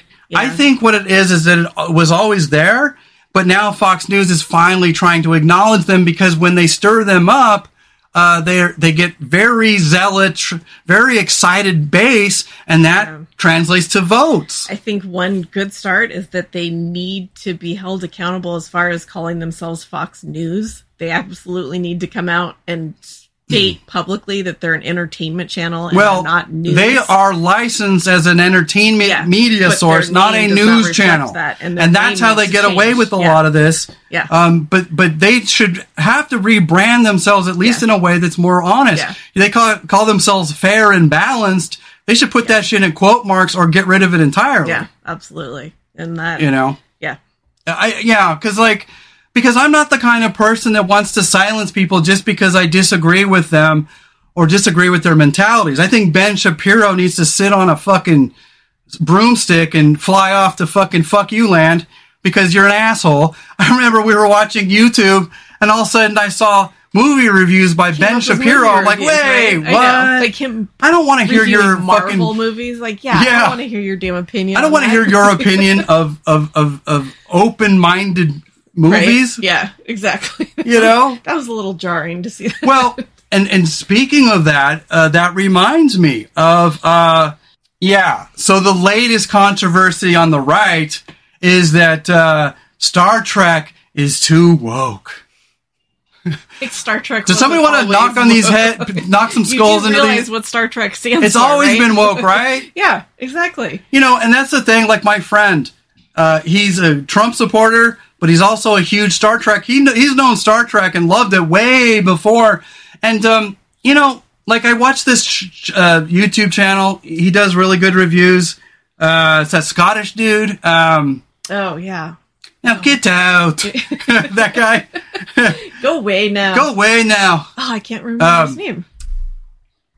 It's called the Critical Drinker. Oh, there you go. So Yeah. the critical drinker is this Scottish guy, and he talks. He does this video on Star Trek where he's talking about. He's not talking about Star Trek being, um, uh, because in a way it's like I was trying to see whether he was going to go with it. he's saying old Star Trek is better than new Star Trek because the new stuff uh, doesn't. They act sillier. Um, they're they were more grounded back in the old stuff. It felt like you were a part of a Starfleet that's a military style organization, and there's certain decorum. And and he says that there's a lot of uh, people acting in ways that they shouldn't act on the new Star Trek. That it feels immature. That it feels um, hyper stylized. That it feels almost too, uh, uh, I dare say, feminine and so that's mm-hmm. tippy toeing into a place where I, I, don't think he's meaning to be anti woman. I no, just think he means that, um, uh, I, you know, because I was really waiting for him to say it. Say it, man. Mm-hmm. Um, but he never really went there. Is that I think he just thinks that the seriousness and the, the weight and the weightiness of Star Trek used to have more weight to it. And now, as our society is becoming a little less um, intelligent and a little less, uh, I don't know, mature, I guess, uh, for lack of better words. Uh, it's starting to become uh, overly woke and silly. So, is there a case to be made that Star Trek is getting uh, too silly uh, to be taken seriously? Do you think the quality has gone down? I think it's changed, but I also think because it's set so far in the future, it would be more evolved in that way. It would be less yeah. of a strict like military type of operation. It would be more allowing people to be themselves. And well, I remember on the fr- interactions with people. Yeah, because remember the first episode, uh, the first season of Picard, where there were these kind of right wing, left wing media factions, and they never alluded to Fox News, but they kind yeah. of said mm-hmm. this is like the auto- autocratic point of view, and this is the more yeah. freedom loving mm-hmm. point of view. Yeah. And you could tell that was sort of a absolutely dig on Fox mm-hmm. News and that autocratic mentality. Mm-hmm. And um, I don't know. I mean, because on the one hand, when he was citing examples, he was kind of showing, you know, the girl from Discovery, the the the heavy set redhead. Mm-hmm. What do you remember her character? Tilly. Tilly, yeah. yeah and I love her, and I've grown to like her a lot as a character. Um, but there's a lot of people who who I don't. I think they want they want less silliness. But then I think about it. I'm like, well, you know, in a society that's growing more uh, technologically inclined, more technologically savvy. Uh, we're all becoming more aware of each other. There's more memes. There's more TikTok. There's videos. In other words, we're becoming more sophisticated as a culture do you feel like because it looked like he was trying to illustrate that they're just not serious enough anymore.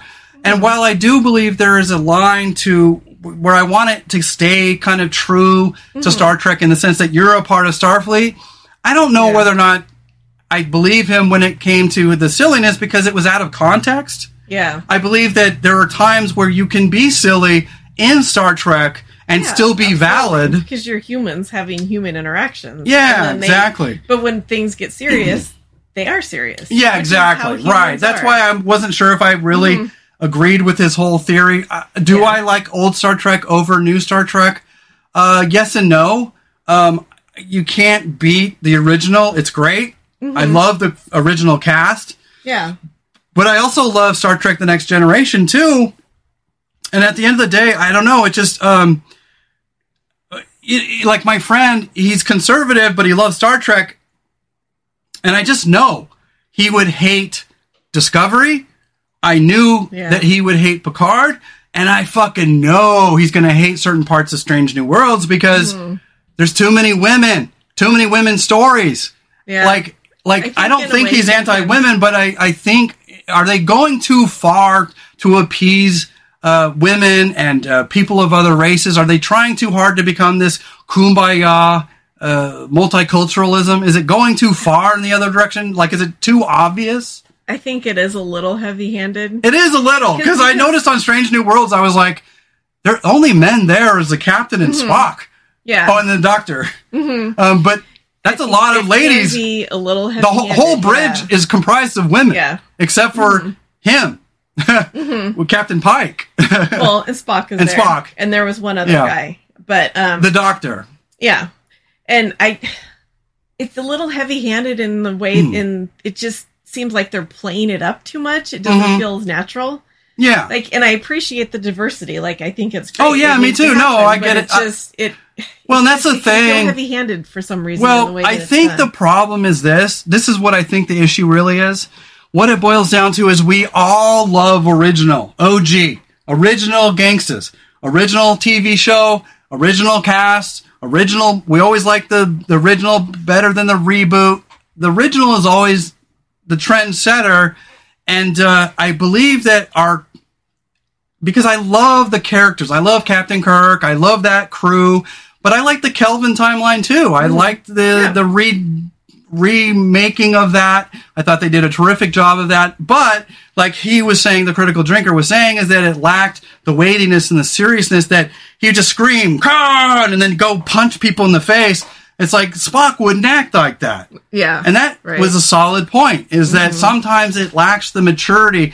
In other words, it lacks the, um, the ability to get characters to make, uh, um, make good critical th- decisions in a movie. And it's like, well, that's, this is what the plot calls for. So they kind of, the characters are out of character because they're Yeah. having to do things just to further the story along, but doesn't really act, it doesn't seem appropriate to that character like Spock or somebody. yeah, yeah. You know? And I think he does have a point to an extent, and because yeah, I know I've said it five times already, but sometimes it just does seem so heavy-handed and in your face instead of just naturally Mm-hmm. happening that way. Well, I think so far I like the Star Trek Strange New Worlds. I do believe it's it feels heavy-handed towards feminism.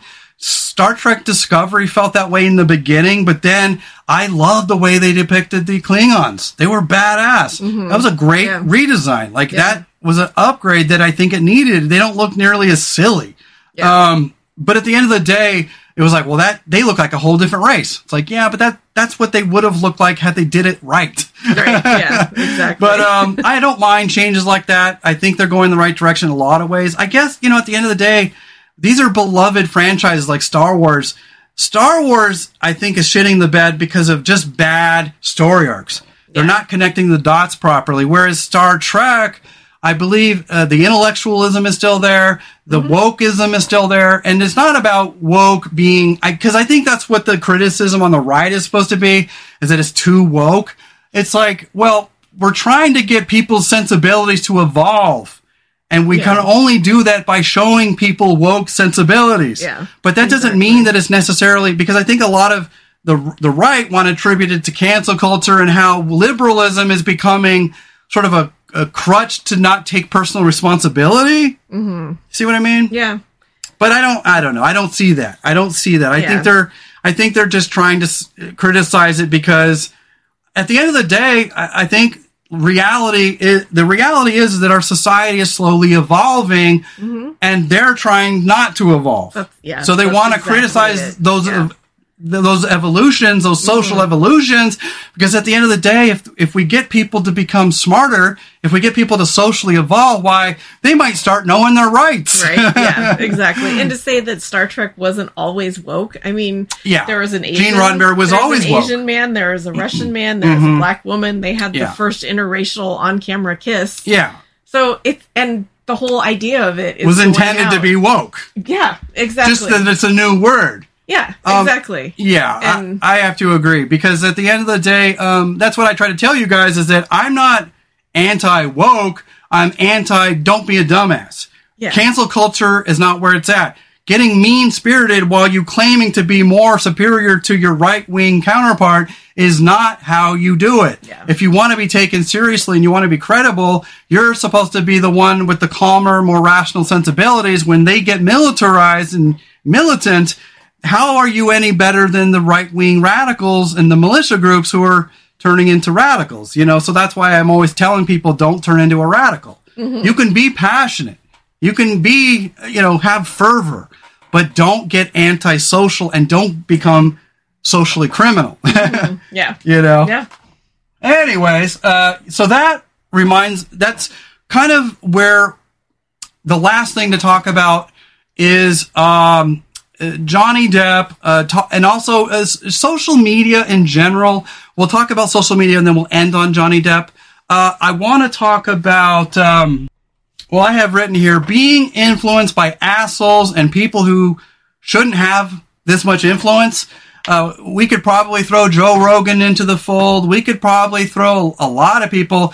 You know, I, my friend, he's an up and coming comedian. His name is Keith Burr. I've done interviews on the show. Great guy, love him to death. And uh, he was he posted his numbers like, look at me, look at all my numbers, look at my growth. And that was his way of you know, I gave him some shit about it, right? I was like, ooh, look at the big brain on Brad, you know? and he's like, what, man? I was like, no, I'm giving you, you do you, man. It's great. Mm-hmm. But you know why I know why he did that? Because it almost feels like people nowadays can't think for themselves.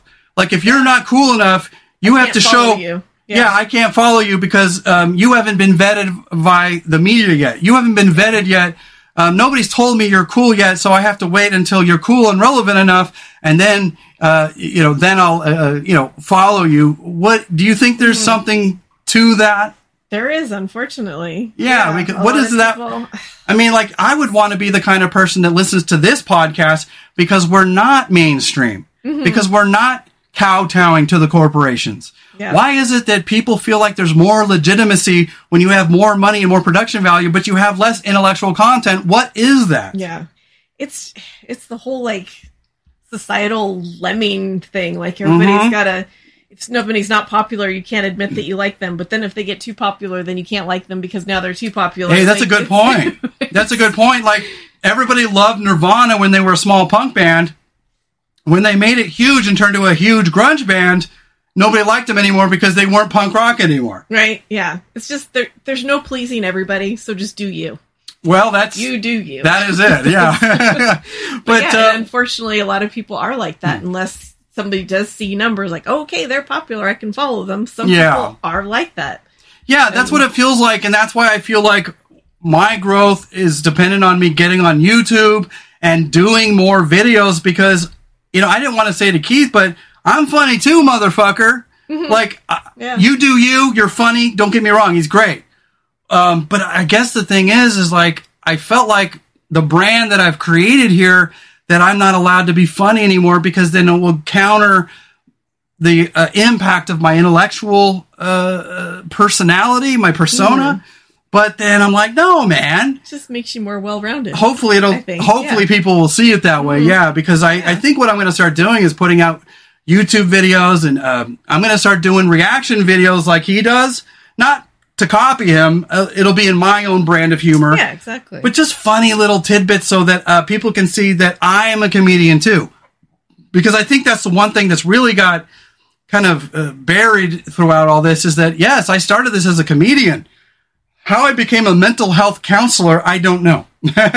because it's such a huge part of our lives and yeah everyone's lives right society and yeah exactly but, well and i care about it and i care about people and so that's the thing, you know, but I wanted to talk about subjects that are relevant in today's society.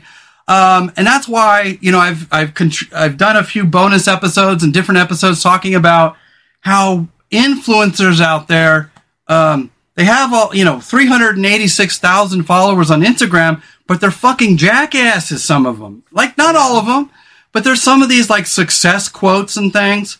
And I'm like, this is probably some poor person living at their mama house pretending to be rich and buff and awesome, mm-hmm. but they're mm-hmm. not really that. Yeah. And they're trying, they're teaching people to be predators, sociopaths. I mean, there is a difference between being fierce and being an asshole. Where do you yeah. think the line is? I think the line is is in the intent of someone and yeah. What, what's behind it. What's the emotion behind it?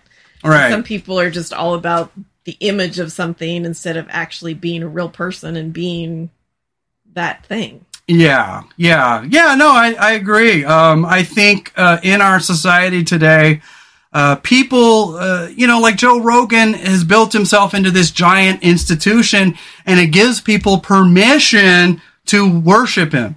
You know, big bands that are famous and celebrities like Johnny Depp.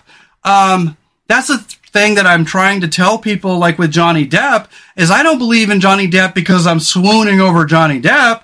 I believe him because the evidence is not in her favor. She's, yeah. if she was abused for six or seven years, there would be more evidence than three pictures.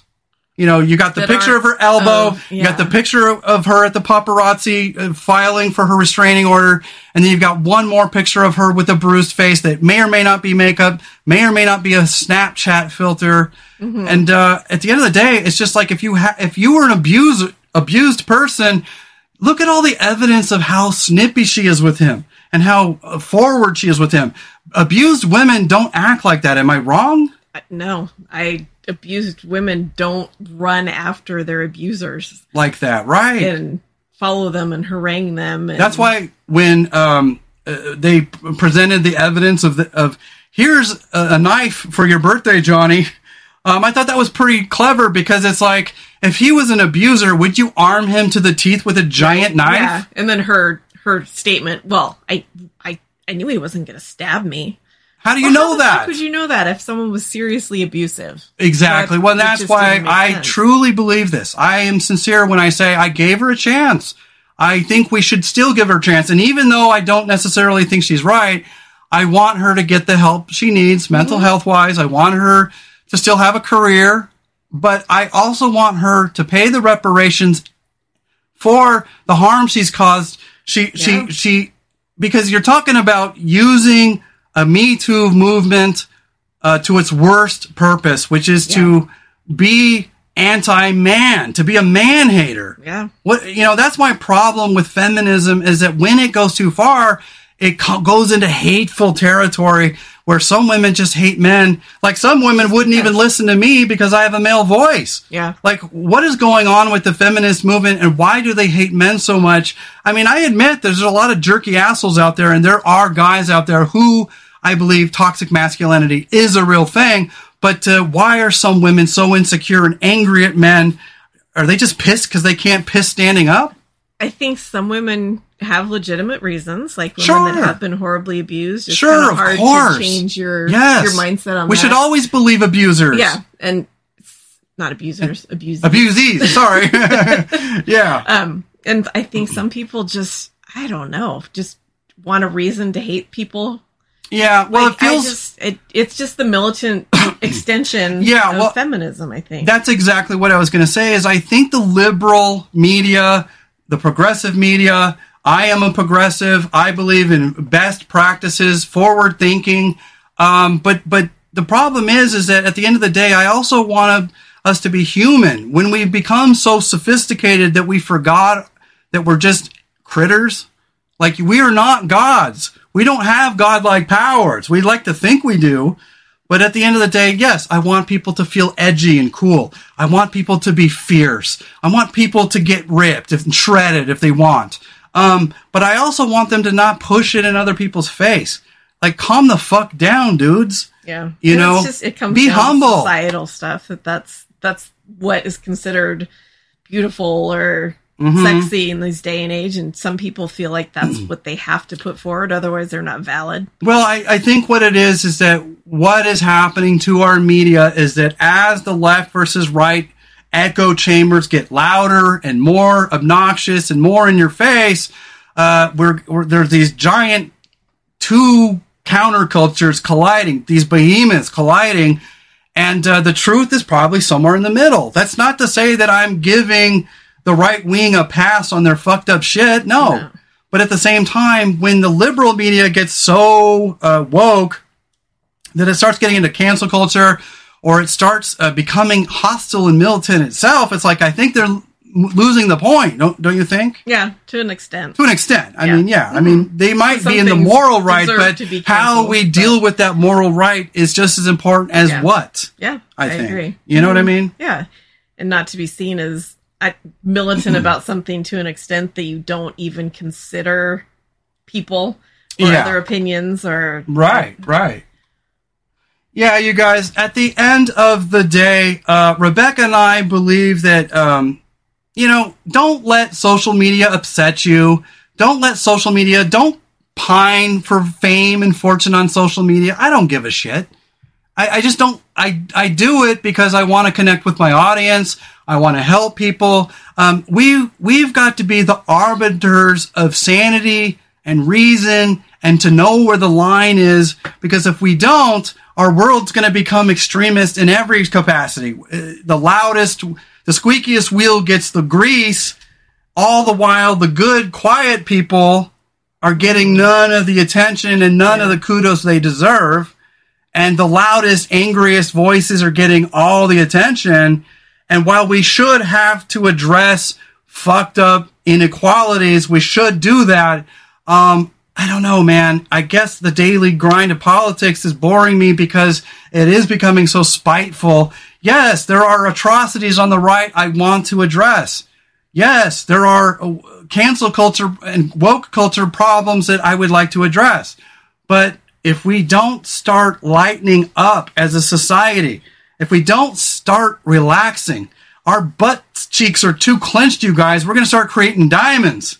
And we got to loosey, loosey goosey, man. Yeah. And a, one problem I think with being so militant about things is that there's no chance you're going to get through to somebody. If you tone it down a little bit yeah. speak to someone like they're human and explain it, you're more likely to that, get people to, to come to your your side. That's a really good point because um, one day I was listening to uh, Beau of the Fifth Column, and he, if you guys don't know, is a very popular YouTuber and podcaster who does great work, uh, and he's a, just a very pragmatist kind of guy. Uh, he's got a background like I do, military uh, training and such.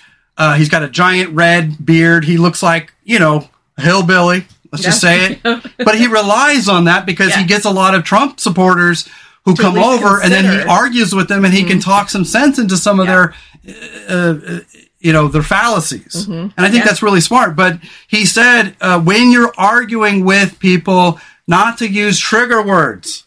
Yeah. You, you know what riles people up. So mm-hmm. don't use those trigger words. We use softer language, not to soften the impact of the message, but to soften the language so that we can Trojan horse softer language yeah. and get people to mm-hmm. understand your argument better. And yeah. when you tone it down, when you tone down the rhetoric, you can actually create a better argument. And that's why he yeah. does it. And that's why anyone who's trying to uh, talk some sense into your crazy right wing uncle at Thanksgiving, use language that's soft. Use language that doesn't use uh, political identifiers. Don't use language that is going to get someone uh, all triggered keep up on the defensive, right and keep away. them on the defensive, yeah. right? Mm-hmm. And that's why I don't identify as a liberal. I am a progressive, but I'm a universalist. I believe in best practices. When the right wing institutions start minding their p's and q's, I might start listening again. But as it stands today, I'm pretty much leaning a little bit left. I'm a left wing centrist. I mostly center, but I, in certain policies, humanitarian policies have a tendency to overlap with certain left wing policies.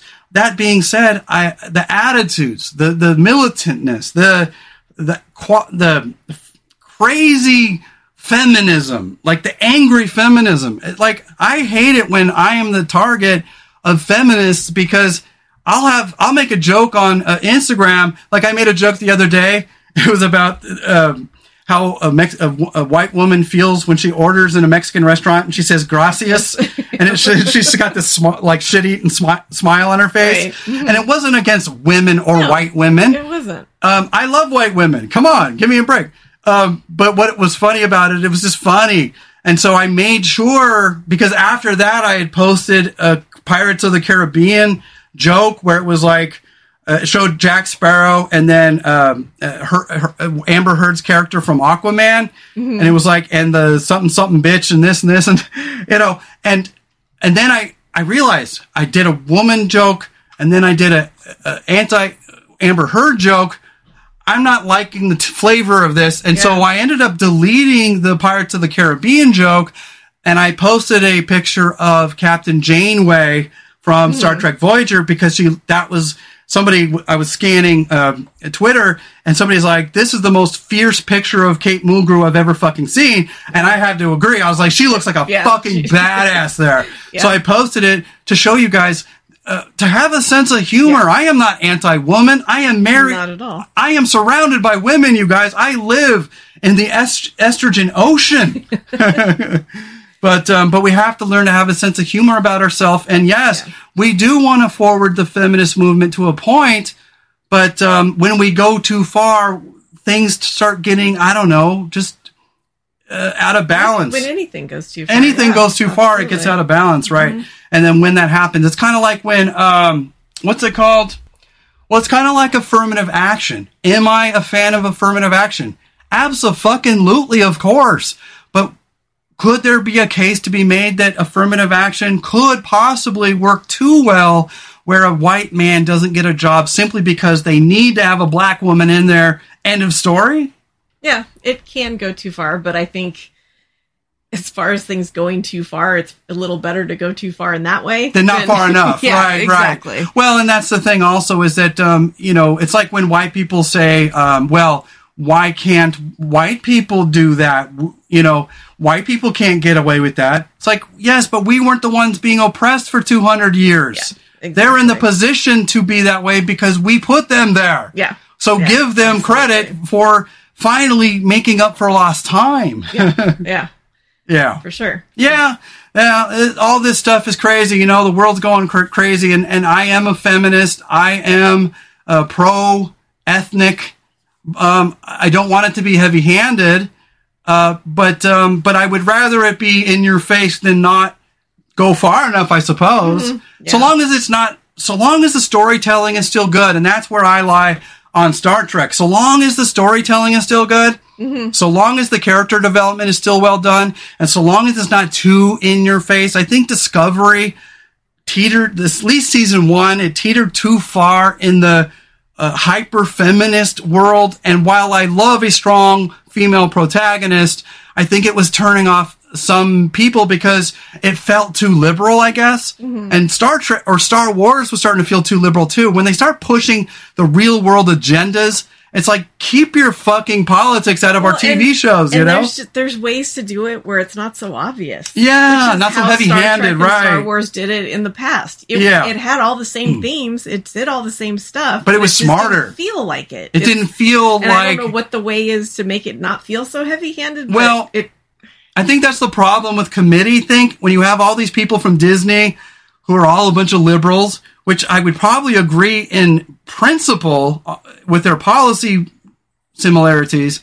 Um, but it, that committee think, that hyper wealth, that, that influence and affluence, it just comes off heavy handed and it feels like an extension of their entitlement and Yeah. not battling the issues in a smart way. Mm-hmm. You know what I mean? yeah. So, yeah, because at the end of the day, I'm all about equality.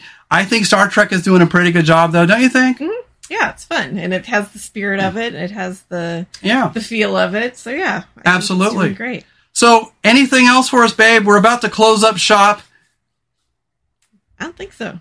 Think Last covered- call. We covered, a, we covered a lot of stuff. We did, yeah.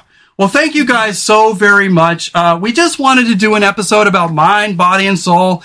Um, when your mind ain't right, your body ain't right. When your soul ain't right, your your emotions ain't right. And so, at the end of the day, finding that balance can create uh, a lot of problems. And sometimes it's a matter of sometimes we just clam up to the point where our needs will never get fully met. And so, at the end of the day, what we have to do is find, um, I don't know, the best outcome that we can for ourselves so that we can live at least somewhat in our lane of happiness. I think sometimes when our standards get too high, uh, it gets entitled and, and we have to lower our standards just enough not to continue because we want to push the envelope. We want Yeah. to push for Oh, progress, absolutely. but we also need to lower our standard just a wee bit and live in the real world so that we don't get so entitled that we we're always uh, angry and militant. Uh, in other words, um, we can't find happiness if we don't lighten up. You know, Yeah, that's very important. that's what it.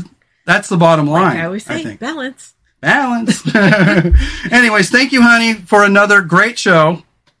And uh, yeah, thank you guys for another uh, episode in the bag. We're going to be back one more time for you guys, and we thank you for listening to the show. If you ever want to help us, we are trying to create a spiritual passion project to help people a robust living, robust mental health. Yes, pro feminism, but also uh, we want people to know where the line of decency and sanity is. Uh, but we want people to get better jobs, a better quality of life. And I love women. I love guys. I love everybody when uh, they're at least trying to be a good person. That's what it's about. It's about intention. Energy Yeah. is intention. When your intentions are good, I give you a chance. The end.